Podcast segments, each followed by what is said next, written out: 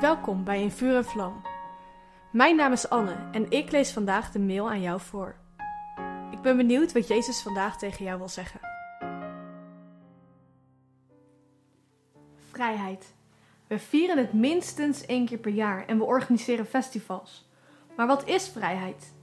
Voor veel jongeren en ouderen betekent vrijheid doen wat je zelf wil. Niemand die jou vertelt wat je moet doen. Dan ben je pas echt vrij. Ik ben het daar niet mee eens en de Bijbel ook niet. In 2 Korintiërs 3 vers 17 staat het beroemde vers: De Heer is de geest en waar de geest van de Heer is, is vrijheid. Vrijheid is dus de plek waar de Heilige Geest is. Waarom? Omdat de Heilige Geest je vervult. Niet alleen vult, maar vervult. De geest van Jezus is de enige die jou echt kan vervullen.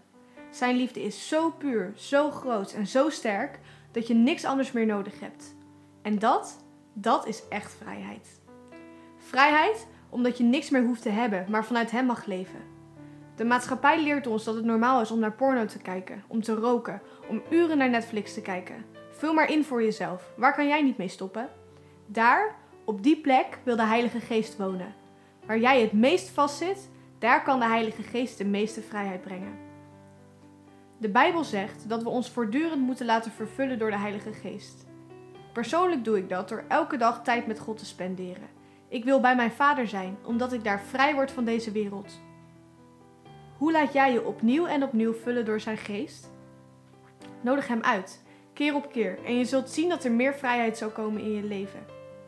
Ineens heb je geen zin meer om te roken. Ineens hoef je geen porno meer te kijken. Ineens scheld je niet meer.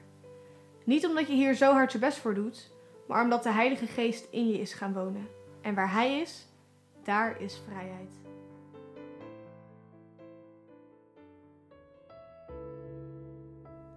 Wat leuk dat je hebt geluisterd naar In Vuur en Vlam. Heeft de tekst je geholpen om God beter te leren kennen? Deel In Vuur en Vlam dan met je vrienden.